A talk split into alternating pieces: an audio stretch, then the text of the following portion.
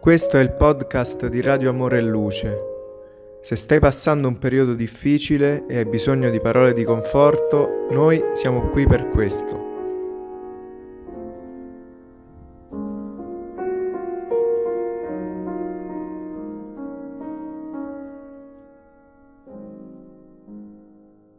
Rinuncia, seconda parte, capitolo terzo, testimonianze di fede.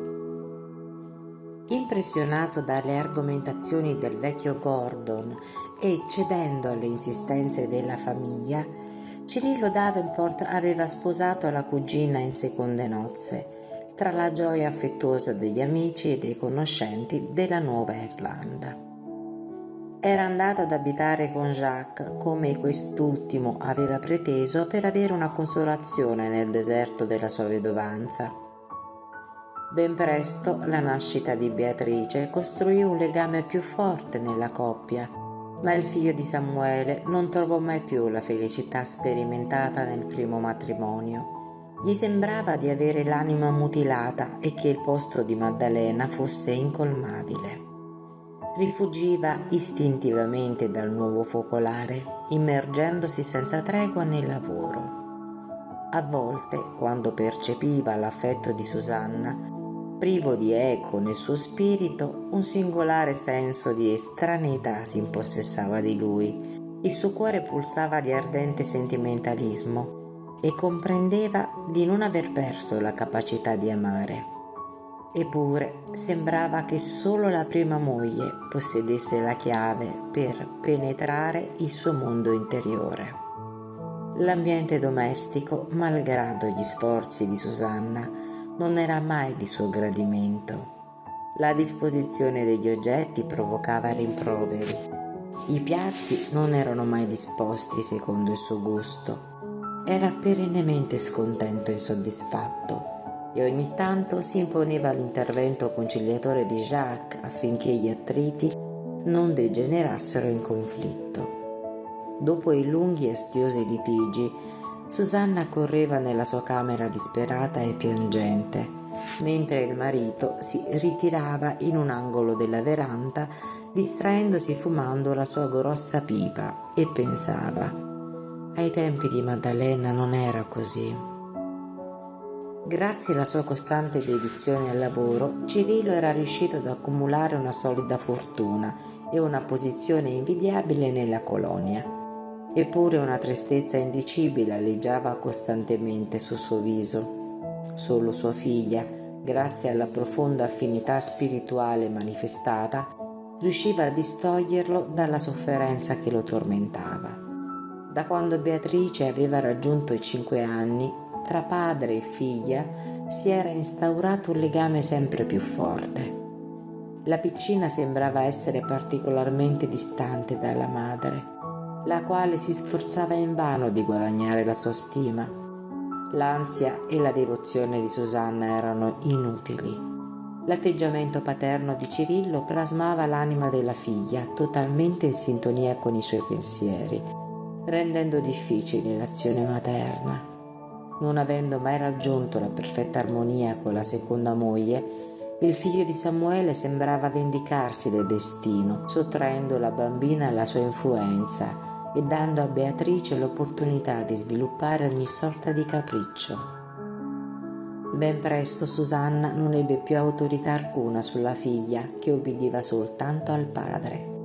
Nell'intimo, la cugina di Cirillo si sentiva come un'imputata che nonostante fosse al riparo dalla giustizia umana, riscattava duramente il crimine commesso.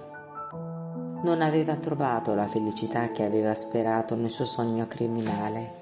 I rari momenti di gioia coniugale li scontava con molteplici angosce strazianti, tanto che Susanna era solita paragonare la sua felicità a una goccia di vino in un bicchiere di fiele.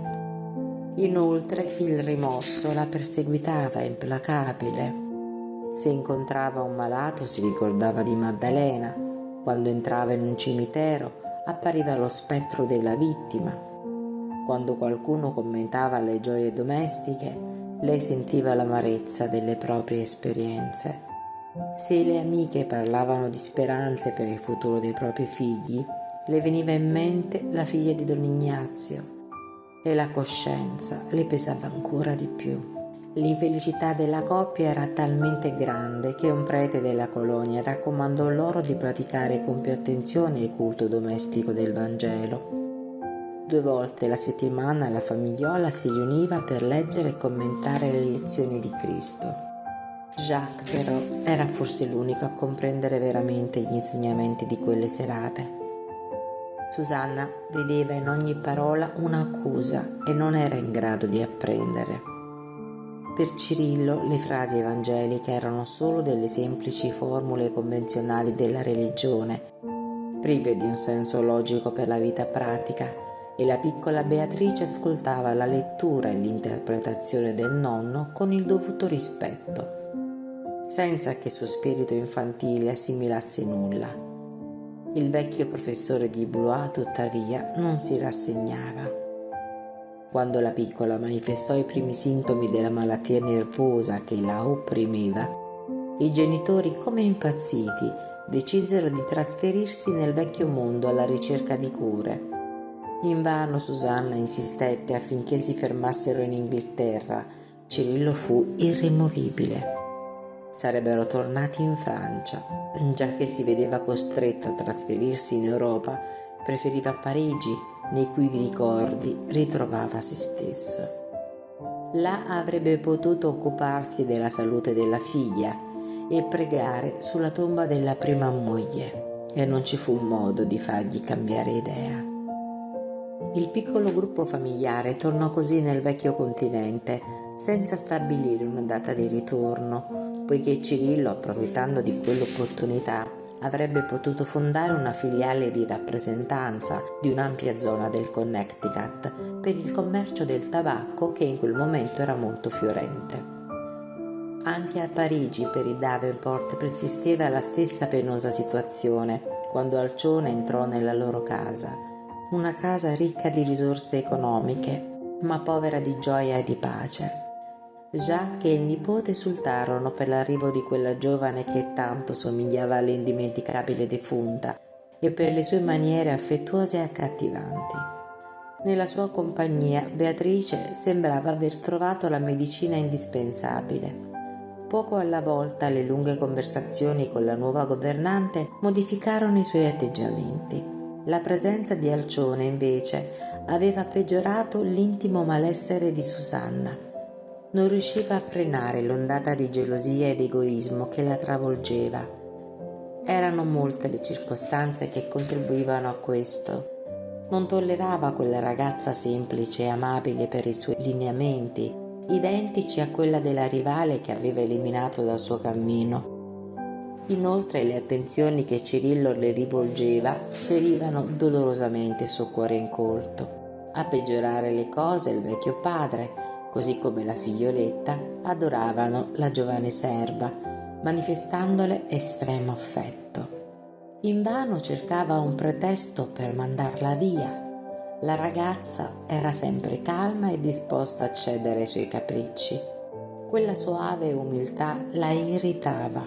Per quanto alzasse la voce con ordini intempestivi, Alcione la trattava con rispetto e un atteggiamento di nobile serenità. All'inizio le aveva aggiunto altri compiti, oltre a quelli di governante e educatrice. La giovane doveva occuparsi di tutti i lavori leggeri della casa, compresa la sartoria. Notando però che la ragazza eseguiva tutto impeccabilmente, Susanna una volta la chiamò. Alcione, signora, oggi c'è bisogno che tu sostituisca la lavandaia che si è ammalata. Sì, signora e subito si fece in quattro lavorando nell'ampio lavatoio, impegnandosi nello svolgere perfettamente l'insolito compito. Tuttavia vederla impegnata in quel lavoro non soddisfece la piccola Beatrice, che dopo uno sguardo di rimprovero diretto alla madre corse dal padre chiedendogli di provvedere. Cirillo rispose prontamente. Vedendo la governante della figlioletta impegnata al lavatoio, iniziò a litigare con la moglie, rimproverandola con asprezza. Aggrappata a lui, Beatrice rinforzava il rimprovero. Susanna fu costretta a giustificarsi. Non poteva badare alla gestione della casa, priva di potere decisionale. Il marito però non accettò le sue spiegazioni, sostenuto da Beatrice che accusava la madre di voler proseguitare Alcione con i compiti più grossolani. La figlia di Maddalena lavorava, umile a testa china, ma quando vide la padrona di casa piangere convulsamente, esasperata dagli aspri rimproveri che le erano stati rivolti, si fece avanti con delicatezza e disse Signor Davenport, spero mi perdoniate l'intromissione nel discorso, ma credetemi, la piccola Beatrice si è ingannata. La signora Susanna non mi ha chiesto di sostituire la lavandaia, sono stata io stessa che sapendo che la lavandaia è malata, ho offerto la mia collaborazione per alleggerire i molti lavori domestici. Ah sì, disse Cirillo alquanto imbarazzato. Non vi preoccupate, signore, concluse Alcione, sono abituata a questi compiti.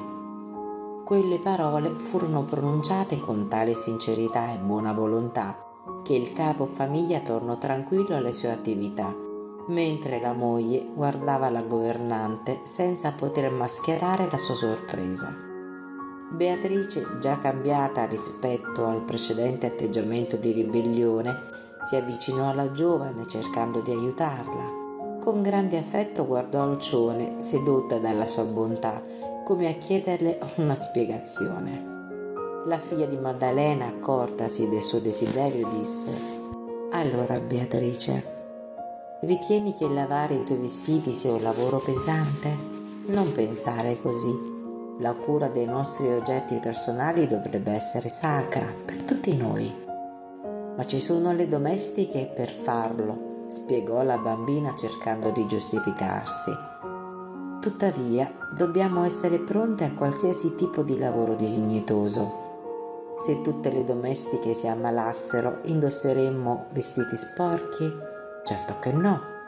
Oltretutto, prendersi cura dei nostri abiti, che ci sono così utili, deve essere motivo di soddisfazione sincera. La ragazzina era molto sensibile e stimava moltissimo la governante, ma obiettò. Tuttavia ho sempre sentito dire che ogni servitore deve stare al proprio posto. E non sbagli pensando così, ma questa verità non ci impedisce di allargare le nostre esperienze in qualsiasi lavoro onesto. Non ammiri così tanto gli insegnamenti di Gesù? Ebbene, in lui troviamo il vero spirito del lavoro. Il divino maestro non ha mai rinnegato il ruolo sublime che gli spetta nella creazione.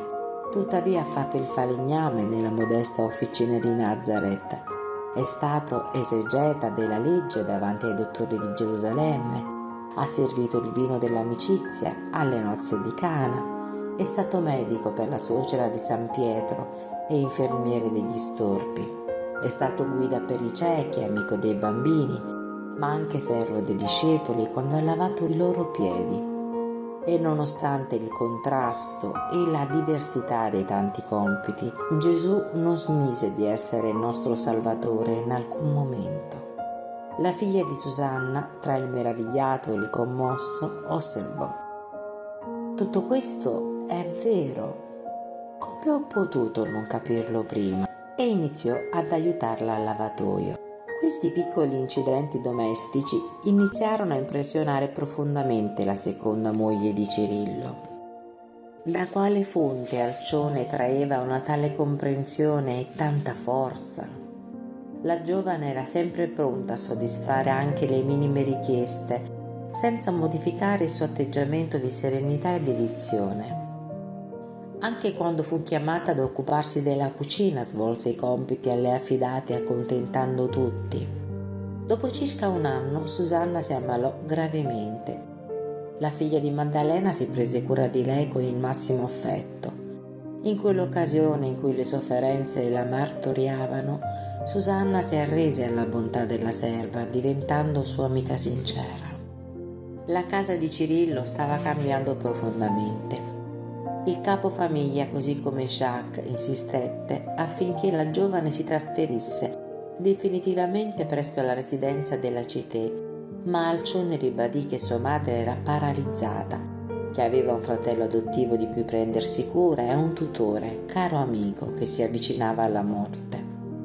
Numerose volte la figlia di Maddalena era stata costretta a declinare delicatamente il desiderio di Susanna e della figlia di far visita a sua madre inferma. Più avanti, signora Davenport, saremo pronte a ricevervi. Per adesso sono io che vi chiedo di non venire. Voglio avere la soddisfazione di presentarvi alla mamma quando lei si sentirà meglio. E Susanna comprendeva la sua richiesta. Il cambiamento di Beatrice aveva portato una gran pace al cuore paterno. Cirillo non riusciva a trattenere la contentezza quando la osservava piena di vita e di salute. Non sapeva spiegarsi il fenomeno affettivo che gli stava accadendo, ma la stima e l'ammirazione che provava per Alcione erano tali che in cuor suo non sapeva quale delle due amasse più teneramente. Non confidò mai a nessuno queste sue intime sensazioni, ma da quando Alcione era entrata in quella casa, lui aveva iniziato a provare una serenità prima sconosciuta. Lei assomigliava tanto all'indimenticabile defunta.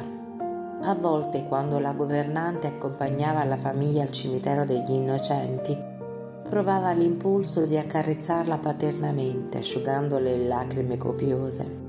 In quelle occasioni Alcione pensava alle sofferenze di ognuno dei personaggi di quel doloroso dramma e non riusciva a trattenere il pianto. La famiglia Davenport credeva si trattasse di sentimentalismo o di temperamento ipersensibile e così a queste reazioni non veniva data molta importanza.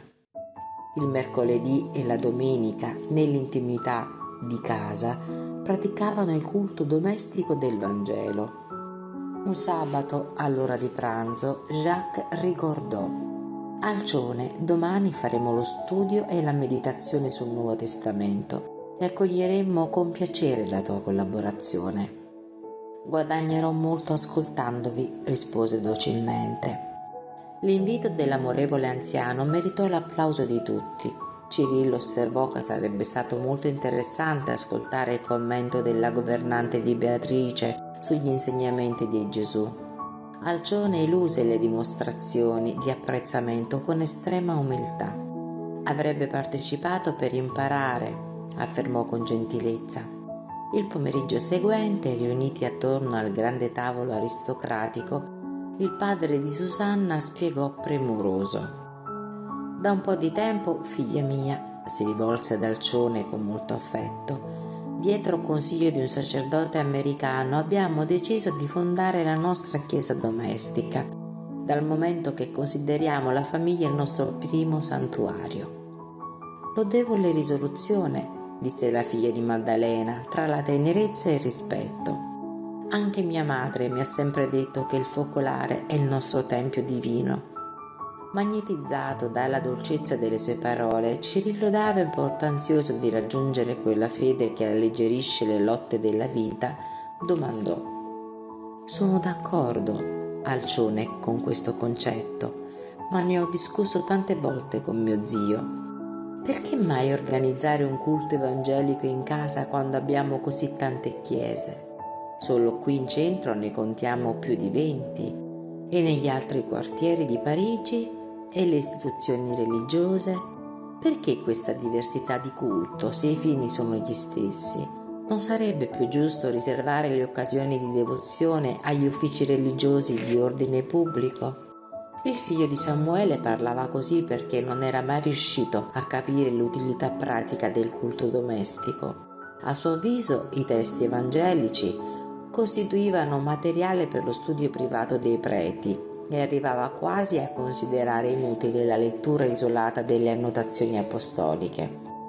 Alcione, attenta ed educata, rispose a questo proposito, signor Davenport, poiché non si tratta di una nostra opinione, ma degli insegnamenti del Maestro, vi chiedo di perdonare la mia franchezza.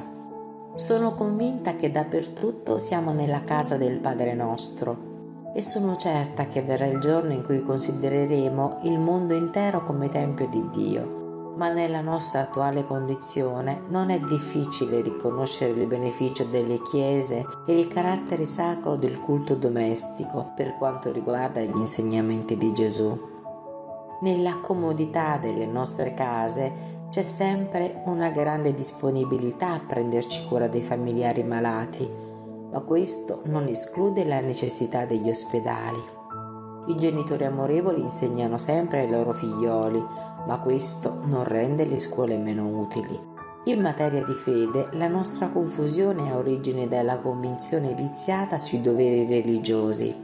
Abbiamo l'abitudine di attribuire al sacerdote ciò che spetta a noi di fare.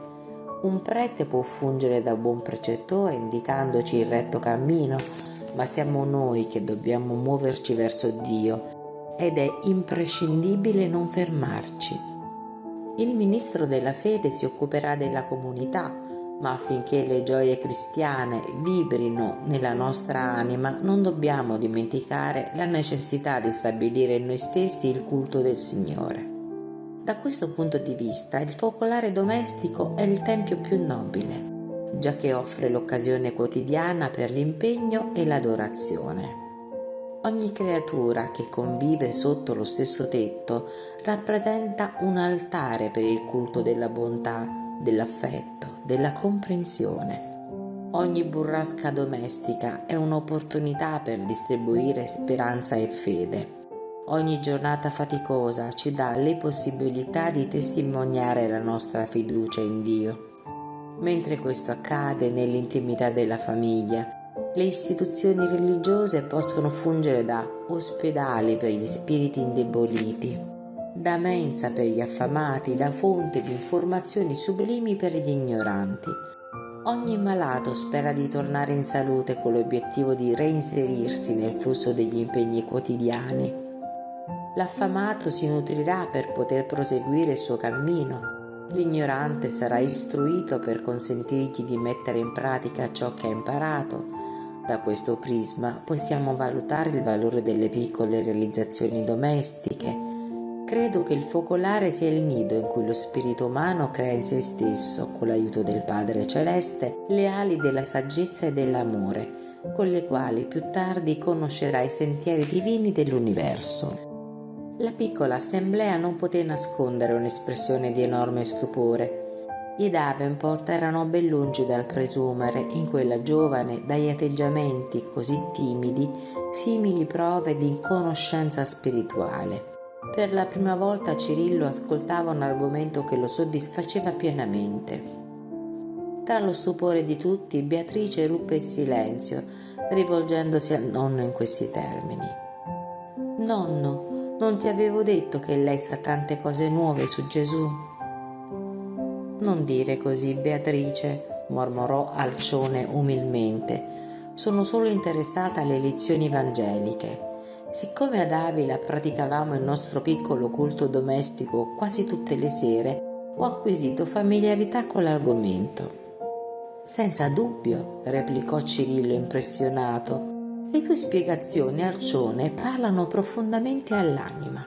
Le questioni materiali della mia vita hanno sempre creato una certa atmosfera di incomprensione verso le lezioni di Cristo. Ho sempre considerato il focolare domestico come la roccaforte della felicità terrena, ma mai una base per l'arricchimento delle doti spirituali. Questo è naturale, proseguì intenerita la ragazza. Le forze che imprigionano il nostro cuore tra le maglie dei tanti problemi temporali di solito sono violente e rudi. Tuttavia Dio non si stanca mai di chiamarci tra le sue braccia misericordiose. I più piccoli eventi dell'esistenza umana ci guidano verso questa linea di pensiero. Appena apriamo gli occhi in questo mondo, troviamo genitori amorevoli che ci incamminano verso il bene la nostra infanzia è quasi sempre circondata dai saggi avvertimenti degli educatori che ci guidano verso la verità. Nella nostra mente sorge fatalmente una conclusione logica.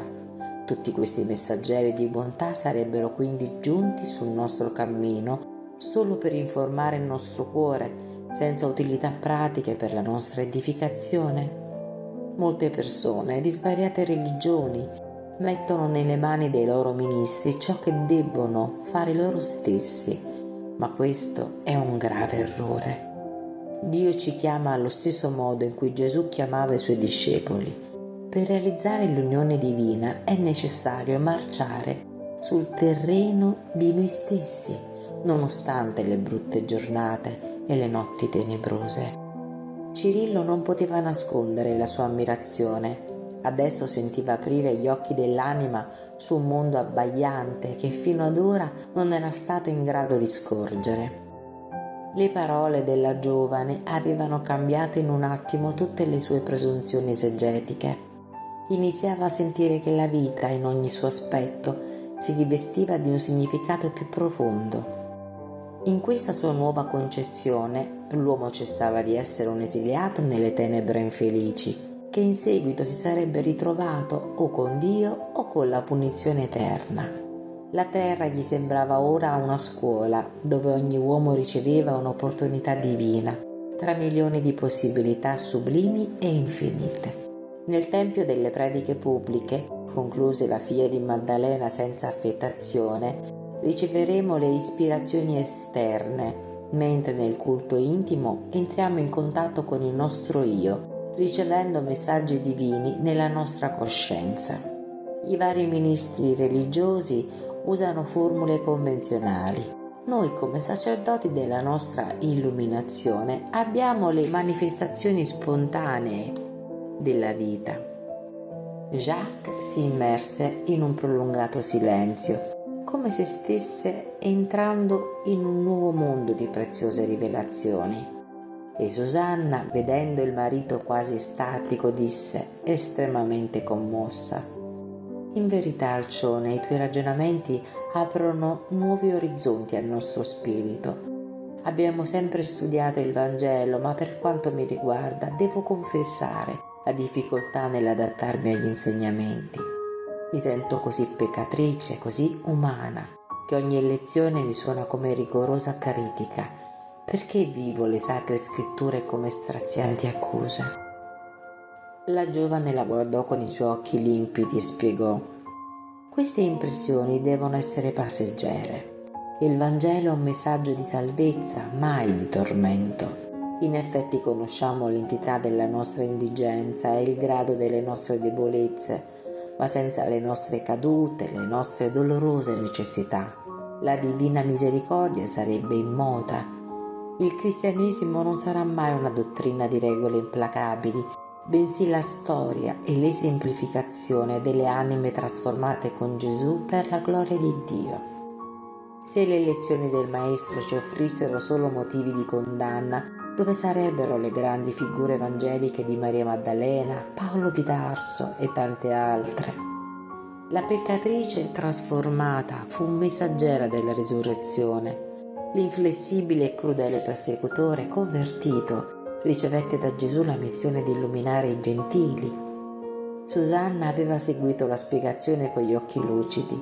Non aveva mai provato un tale senso di benessere nell'affrontare le sacre letture nelle confessioni che non era mai riuscita a coniugare con la grande colpa della sua vita, dai sacerdoti non riceveva altro che amare recriminazioni. I sacerdoti le impartivano penitenze, ma non le avevano mai offerto un orientamento sicuro. Aveva sempre donato preziosi contributi monetari alla Chiesa, ma adesso era giunta alla conclusione che era indispensabile lavorare al proprio miglioramento con tutte le energie spirituali. Le tue interpretazioni, disse la signora Davenport, sono molto consolatorie.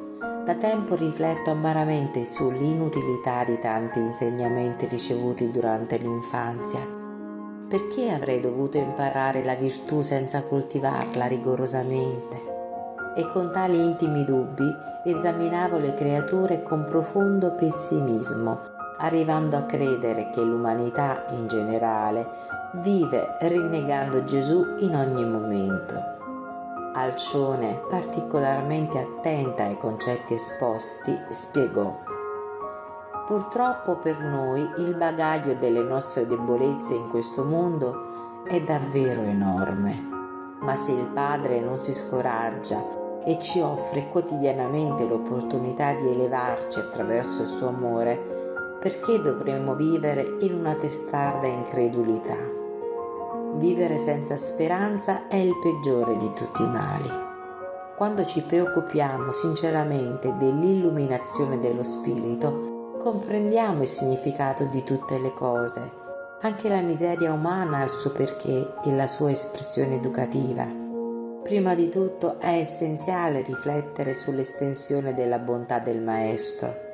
Ricordiamoci che Pietro lo rinnegò tre volte nell'ora più crudele, che Tommaso dubitava della sua sapienza e del suo potere misericordioso, ma nessuno dei due fu mai allontanato dalla sua presenza divina.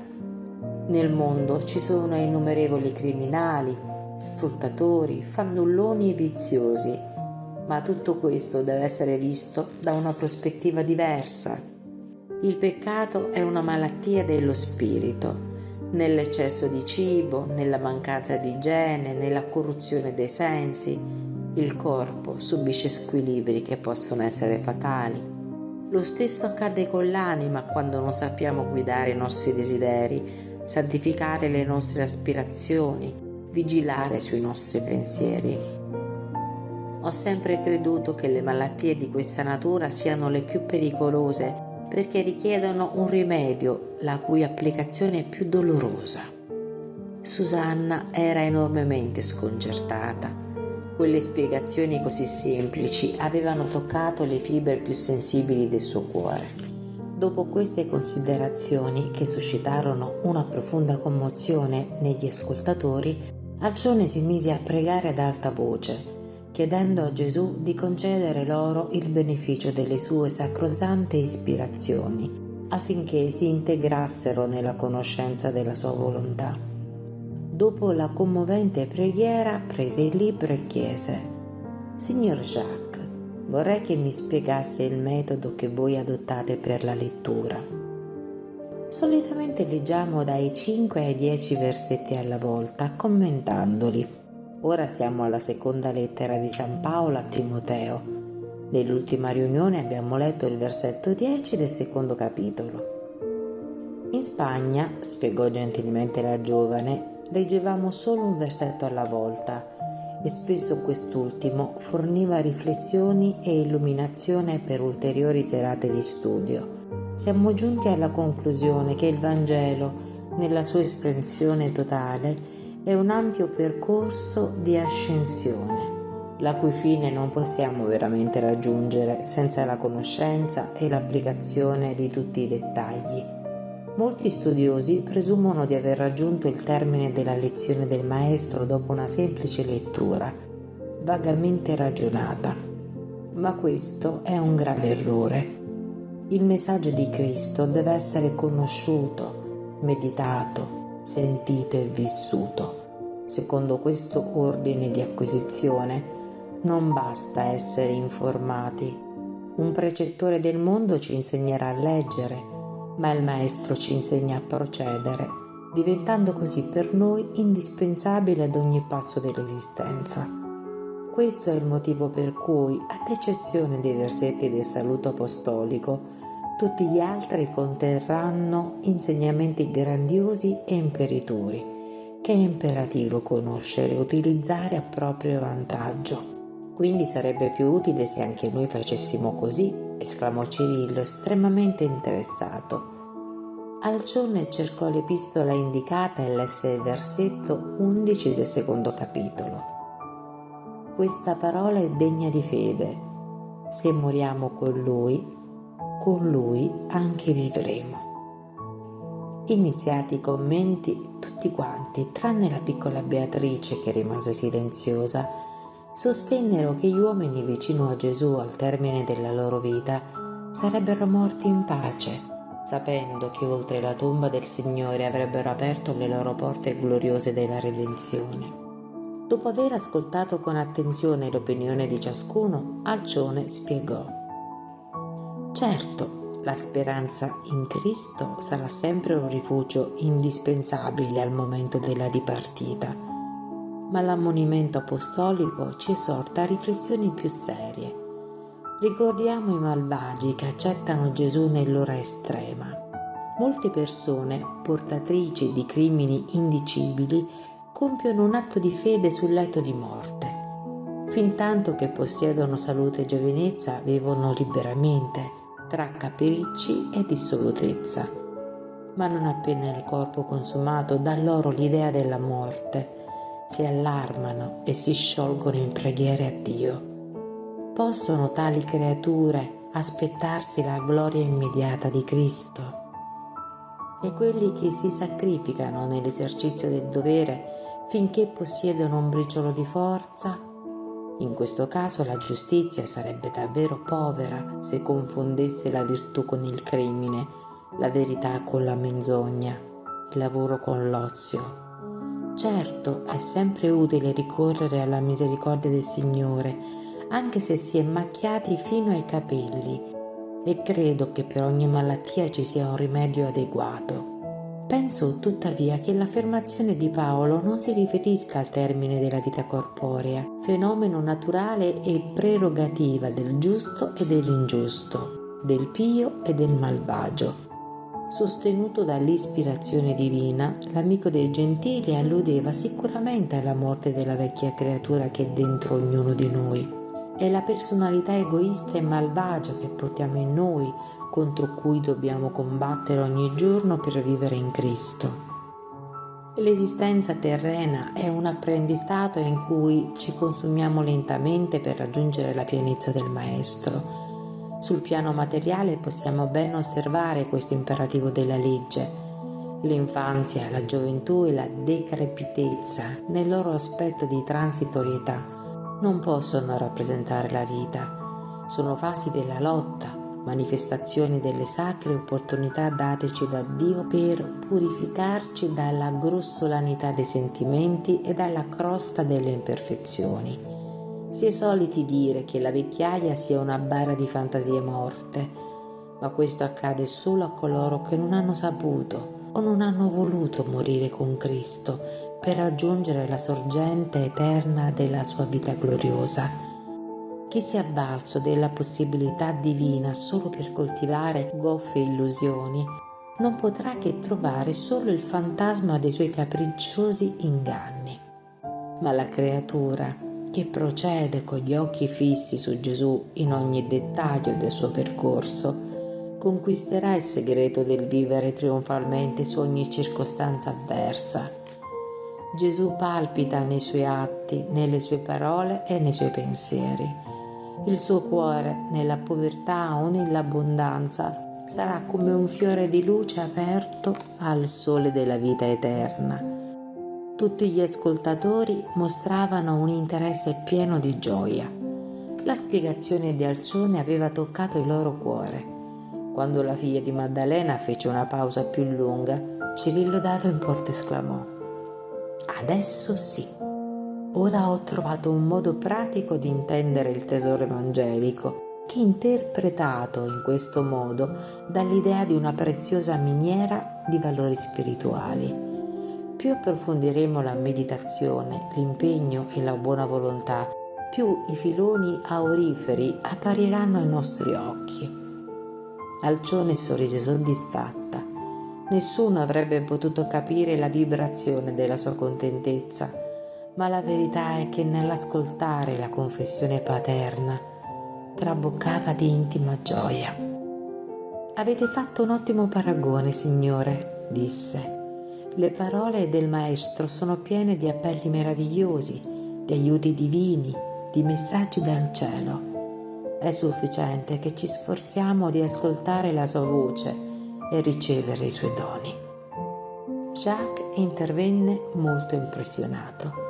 Signorina, disse, vedo che la tua educazione religiosa è molto diversa da quella che abbiamo conosciuto finora sono al termine di una vita consacrata all'insegnamento e nonostante la mia passione per gli autori antichi, non sono mai potuto uscire dalla cerchia del mio tempo, limitando il servizio della fede agli atti di culto.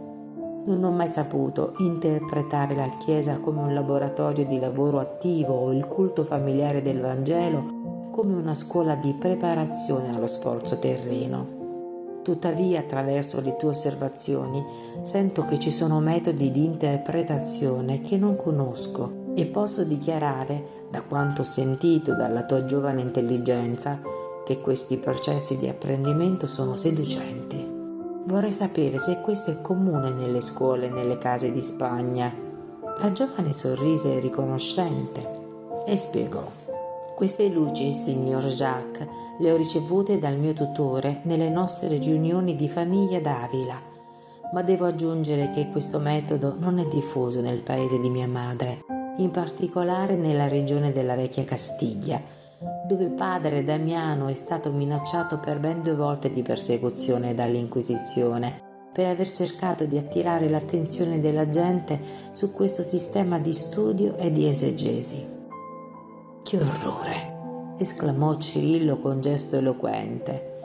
È quasi incredibile che la Chiesa mantenga una tale istituzione. Non possiamo incolpare la Chiesa, rettificò Alcione dolcemente. In nessun caso il cristianesimo potrebbe autorizzare istituti di questo genere.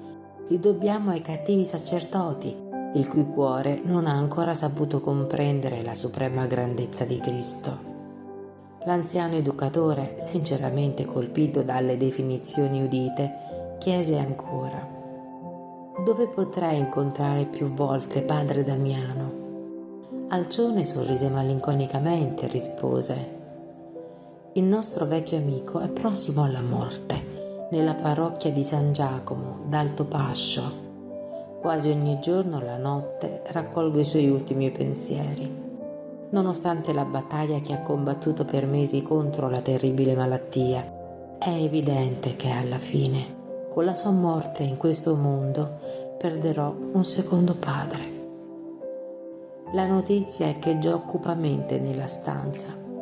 Vedendo la nube di tristezza che oscurava il volto di Alcione, tutti caddero in un profondo silenzio. Fu allora che la giovane donna ricordò. Ora Ringraziamo Dio per l'aiuto che ci è stato inviato attraverso l'ispirazione. Il più delle volte siamo sicuri che dobbiamo gran parte del pane materiale ai nostri sforzi, ma lo stesso non vale per il cibo spirituale. Questo viene sempre da Dio, dal suo cuore paterno, che ci riempie di risorse infinite. Sulla terra abbiamo la legge della necessità ma il Signore ha la legge della provvidenza. Rendiamo grazie per la sua misericordia e applichiamo i doni ricevuti affinché nuovi elementi affluiscano nella nostra anima dai suoi inesauribili granai di saggezza e di abbondanza. Conclusa la riunione di famiglia con una preghiera di ringraziamento, Alcione si ritirò, lasciando alla famiglia Davenport impressioni uniche. Sembrava essere stata ispirata quando aveva detto che Damiano era in punto di morte. Non appena raggiunse la casetta nel villaggio di San Marcel, la aspettava una notizia allarmante. Un portatore era stato lì per informare Villamil che il vecchio prete era agonizzante. Nella notte le frequenti emottisi avevano annientato le sue ultime forze Maddalena, nonostante la dolorosa atrofia alle gambe, implorò la figlia di portarla con sé in una carrozza più grande a trovare l'abnegato amico per l'ultima volta. La figlia la ascoltò addolorata e pochi minuti dopo, al sorgere della sera, una lenta carrozza lasciò San Marcel verso la casa di padre Amanzio. Alcione aveva raccomandato al cocchiere di fare molta attenzione Arrivate a destinazione, Maddalena Villamil scese dalla carrozza con grande sacrificio. Due uomini portarono una grande poltrona per condurla nella stanza dell'uomo morente. Con affetto infinito, Alcione aiutò a trasportare la madre. Quando entrarono nella stanza, il moribondo sembrò rianimarsi Robby e la sorella adottiva si avvicinarono rispettosi e chiesero la sua benedizione mentre la signora Vilamil, dopo aver chiesto che la poltrona fosse portata al capezzale del morente, gli prese la mano destra, molto pallida, in un confortante saluto fraterno. Gli occhi di Damiano erano profondamente lucidi e luminosi, ma nei suoi lineamenti cadaverici c'era un'espressione di dolorosa agonia. Che succede, padre? mormorò Maddalena preoccupata. Lui la guardò teneramente e quasi in un sussurro rispose la malattia incurabile, Maddalena, è uno sfogo benedetto per le nostre imperfezioni. Che ne sarebbe della mia anima se la malattia del petto non mi aiutasse ad espellere i cattivi pensieri? Quanto bene dovrò alla solitudine e alla sofferenza. Il Signore che me li ha dati conosce il loro inestimabile valore. Io che non piangevo da molti anni, ho ricevuto nuovamente il beneficio delle lacrime. Ho insegnato tante volte dal pulpito, ma il letto mi ha riservato lezioni molto più grandi di quelle dei libri. La figlia di Don Ignazio avrebbe voluto rispondere, testimoniare la sua eterna gratitudine, dirgli del voto fatto a Dio per la sua guarigione, ma nella sua angoscia non riusciva a trovare le parole per esprimere il suo dolore nello stesso tempo non riusciva a trattenere le abbondanti lacrime che sgorgavano dai suoi occhi. Dopo una pausa il moribondo proseguì. Il letto, silenzioso amico, mi ha riportato alla memoria tutte le gioie e i dolori che hanno popolato il mio lontano passato. Incapace di adattarmi a questa vita parigina, ho rivissuto quasi interamente i nostri vecchi ricordi in Spagna ho una grande nostalgia della nostra tranquilla vita d'Avila, delle serate fraterne alla fattoria, dei colleghi della chiesa di San Vincenzo. Ma sono sicura, Maddalena, che la vita non finisce con il corpo e sono convinto che Dio ci farà incontrare altrove, dove non ci sono lacrime né morte. Da molte notti mi fanno visita le ombre delle persone care che mi hanno preceduto nella tomba. Ancora oggi, dopo l'ultima emorragia, ho visto la figura di mia madre che mi diceva parole di consolazione e di incoraggiamento. Alcuni amati bambini della nostra vecchia chiesa di Castiglia, morti molto tempo fa, sono venuti a farmi visita la notte scorsa e mi hanno abbracciato con affetto. Amanzio pensa che io sia vittima di visioni data la mia stanchezza fisica, ma io non sono d'accordo. La signora Villamil, approfittando di una pausa, fece uno sforzo e rispose teneramente. Non devi pensarci. Ricorda che abbiamo bisogno della tua protezione paterna. Dio ti riporterà in salute affinché la nostra gioia non scompaia per sempre. Ricorda il nostro viaggio in America. Damiano cercò a fatica lo sguardo di Alcione, facendole capire l'attenzione con cui doveva comportarsi in quelle circostanze, e precisò: Chiedi a Dio la mia salute spirituale, perché sarebbe impossibile ripristinare quella del corpo, figlia mia. La morte non è una separazione eterna. Sono sicuro che Gesù mi permetterà di tornare da te se la mia presenza dovesse rivelarsi utile. Per quanto riguarda il viaggio nel nuovo continente, non ti preoccupare. Alcione è molto giovane e Robby è ancora un ragazzo. Puoi essere molto felice con loro, anche qui. Maddalena si asciugò le lacrime, mormorando. Hai ragione, padre. Sono anch'io stesa su un letto per le necessarie meditazioni le mie gambe paralizzate non mi permetteranno mai un viaggio così lungo. Non farti del male, però, pensando a questi ostacoli. Sii certa che la misericordia dell'Onnipotente non ha mai tardato. Quando sembra che ritardi è perché c'è un motivo che non riusciamo a capire immediatamente. La figlia di Don Ignazio continuò a piangere dolcemente. Poi l'anziano prete, facendo capire che voleva cambiare argomento, fece cenno a Robby di avvicinarsi al suo capezzale. Il ragazzo obbedì compunto. perché non hai portato il violino? chiese Damiano. Alcione mi ha detto che siete molto malato, rispose il ragazzo rispettosamente. Questo significa, figlio mio, che ho ancora più bisogno di sentirti suonare. La sorella adottiva si avvicinò e chiese con tenerezza filiale. Desideri ascoltare qualcosa, padre? Sì, Alcione. Se fosse possibile, la litania di Nostra Signora che hai cantato alla prima messa di Carlo nella chiesa di San Vincenzo. La rammenti? In questo modo ricorderemo il nostro amico lontano, così come l'angolo di Castiglia in cui siamo stati così felici. Posso chiedere a padre Amanzio di prestarci il violino del convento di Saint-Jacques?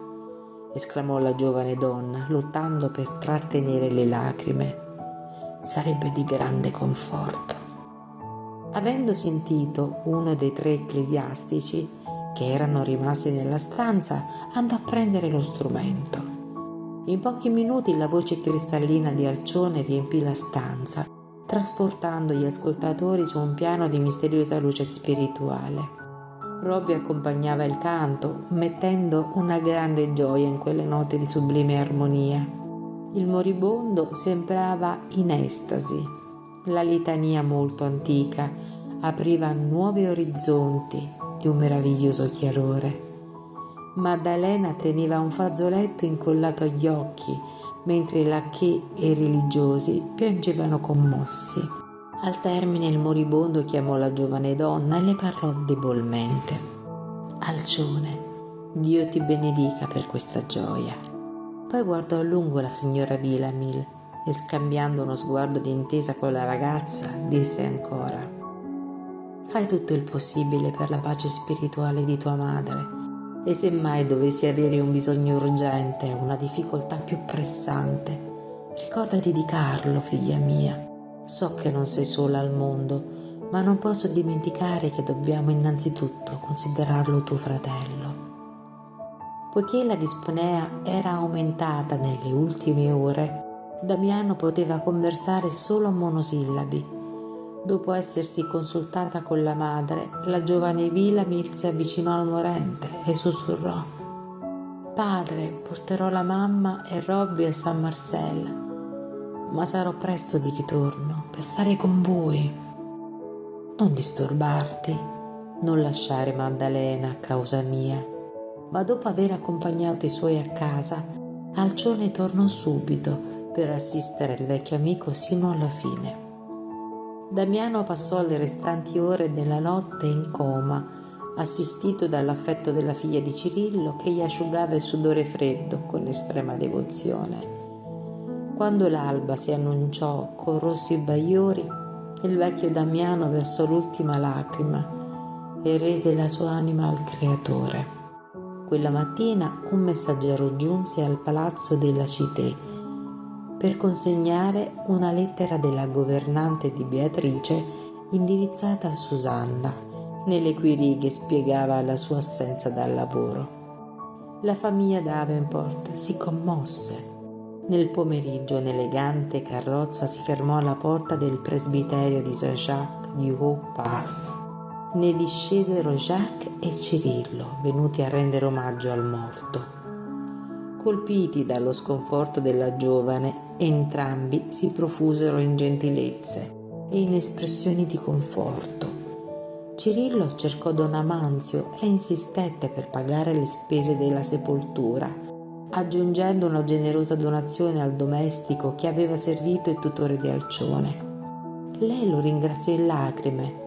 Dopo un'ora di conforto, la salutarono. Al crepuscolo la figlia di Maddalena assistette al modesto funerale con il cuore spezzato.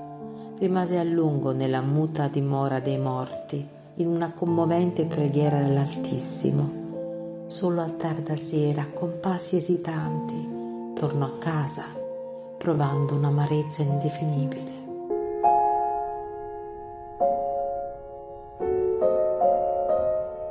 Se ti è piaciuto il nostro messaggio, iscriviti al nostro canale per non perderti i prossimi episodi. A presto!